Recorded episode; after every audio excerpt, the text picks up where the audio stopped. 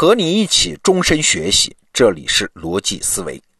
过去这些年啊，互联网的兴起带来了一种新思潮，就是企业啊可以通过互联网变得非常的轻灵，可以不需要沉重的肉身。比如说不需要有自己的资源吗？我们可以连接资源吗？不需要做什么自上而下的管理吗？要相信自下而上的自我驱动吗？不需要有强大的中心吗？跨组织边界的灵活协同，也就是所谓的去中心化，也是一种很好的协作方式吗？哎，过去我们的节目里啊，我自己就讲过很多类似的观点。但是啊，最近我们栏目的策划人李子阳老师推荐我看了一本书。哎，这个书名啊，和今天我们这个话题其实没啥关系啊，叫《香港电影史》。哎，就让我对现在的互联网的企业管理问题有了一些新的思考。我们先来看事实，然后再来说我的新思考是啥。香港电影上个世纪非常兴盛的，但是它并不是一条直线发展起来的，中间也经历过一次模式的切换。香港电影的第一种模式呢，叫大厂制啊，代表公司呢就是邵氏兄弟影业，就是后来在中国内地各个大学捐建逸夫楼的那个邵逸夫老先生的公司。那这种大厂制的优点，我们想都想得到了。不管你是管道具的普通工人，还是抛头露面的电影明星，哎，所有人都是我们公司的雇员，您是拿固定工资的。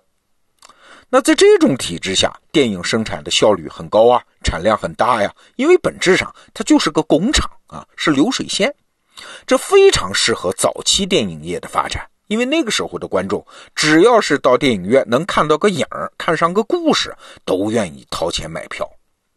可是后来情况就变了呀，随着电视的普及，这看个影儿、看个故事这事儿，我在家就能办到，这就逼得电影业。必须走精品化的路线啊！那这种大厂模式的劣势就越来越明显了。因为要拍精品嘛，你得靠人才啊，而真正的人才怎么会满足于在你那儿当雇员拿死工资呢？哎，所以你看，这个沉重的肉身就不管用了。所以呢，香港电影的第二种模式就出来喽，这叫卫星制啊！什么意思？我们解释一下，代表公司啊是嘉禾影业。嘉禾的创办人叫邹文怀，哎，其实原来也是邵逸夫手下的得力大将啊。后来呢，两个人的观念就不一样了。这邹文怀就觉得，我们要拍精品电影，就必须改变薪酬制度，得有分成制啊，让导演、演员挣到更多的钱。但是邵逸夫老先生是坚决不干啊，这邹文怀只好出走。一九七零年就创办了嘉禾影业。那第一个跟嘉禾影业合作这种分成制的，哎，就是我们人人都知道的那个大明星李小龙。一九七一年，嘉禾投资李小龙拍出了功夫片《唐山大兄》啊，哎呀，这个票房高的不得了，当时高达三百二十万港币啊，这是创下了香港当时最高票房的记录。那第二年就更不得了啊，大名作《精武门》拍出来了，票房高达四百五十万港币，这又是个新纪录。那这嘉禾在市场上凭借这种分成制就站稳脚了。本来呢，看到李小龙的巨大成功啊，这邵逸夫还有点后悔，咋不是我们先跟李小龙合作呢？但是到了一九七三年的时候，李小龙突然去世，哎，这邵逸夫把本来提到嗓子眼的心又放回去了，以为这样一来嘉禾就完蛋了，你的大明星没有了吗？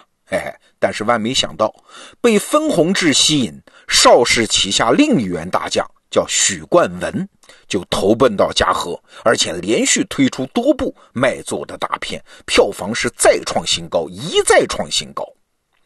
趁着这个势头啊，嘉禾就搞出了一个体制创新，就是卫星制。什么意思呢？就是你们这些电影明星，我不仅给你们分红啊，还允许你们成立自己的电影公司，像卫星围绕行星一样跟我合作。啊，这样明星们既有钱，还不受电影公司管理制度的约束，还能过过当老板的瘾啊！这就是把我们今天讲的去中心化、自由协作的精神，在当年的电影业里面发挥到极致了。什么李小龙的协和、许冠文的许氏，后来洪金宝的宝和、成龙的威和等等，这都是嘉禾的卫星公司。哎，到这个时候啊，香港电影业的主流体制就从大厂体制转变为卫星体制了。那一九八零年代、九零年代香港电影的繁荣期，就是我们这代人小时候看的那些香港电影，基本都是这么生产出来的。但是接下来我要说但是了啊，卫星之下，核心公司和众多的卫星公司之间，那是松散的合作关系啊。而不是像原来的邵氏兄弟公司那样，是结成了一个稳固的实体。那这种松散的合作关系，在业务上升期、市场好的时候，那当然没啥问题，大家都有钱赚，都有钱分，彼此关系融洽、机动灵活，而且呢，也不用花很多力气建立什么企业内部的管理制度，大家多自由呢。但是遇到市场波动、业务下滑的时候，这种卫星制的弊端。就显露出来了，因为彼此之间大家没有稳固协调的强合作关系嘛，各个公司之间自然也就没有互相扶持的责任感啊。我们就看钱，遇事儿呢也是个人顾个人，很少有什么资源共享、携手共度难关的可能。即使有人想建立这种合作关系，那危机时刻也很难迅速建立信任的。远水解不了近渴吗？好了，这一天。果然就到了，这是一九九七年亚洲金融危机，在这次危机里，嘉禾被重创。这嘉禾一衰落，行星没了，卫星自然也就维持不下去了，整个卫星制的体系就要濒临崩溃。当然了，这中间并不是没有反转的机会啊，比如说二零零三年，内地的电影市场对香港电影是大幅开放啊。哎，我们这一代人应该还有印象。当时的香港电影，什么《无间道》《功夫》《二零四六》这一波香港影片，在内地市场是赚了不少钱的，但是没有用啊！还是我们前面讲的那个问题，香港电影业这个时候没有核心大企业了，没有核心大企业，他就没有办法实质性的抓住这个机会，把市场机会转化成一个产业机会。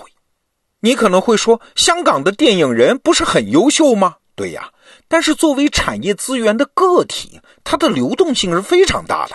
后来，香港优秀的电影人就纷纷北上到内地拍电影了。哎，这一北上就再难回流了。到了今天，香港本土的电影业就衰落了。回想当年啊，香港那可是和美国好莱坞、印度宝莱坞并列的世界三大电影中心之一啊。但是现在只是萎缩成了一个非常小的规模。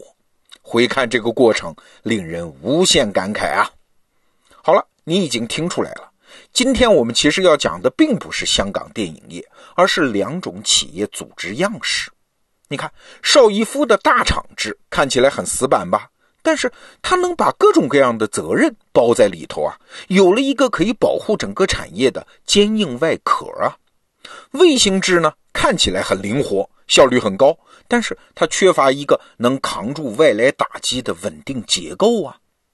在产业的上升期啊，卫星制的优势当然非常大，但是到了产业的波动期或者是衰落期，卫星制瓦解的可能性也非常高啊。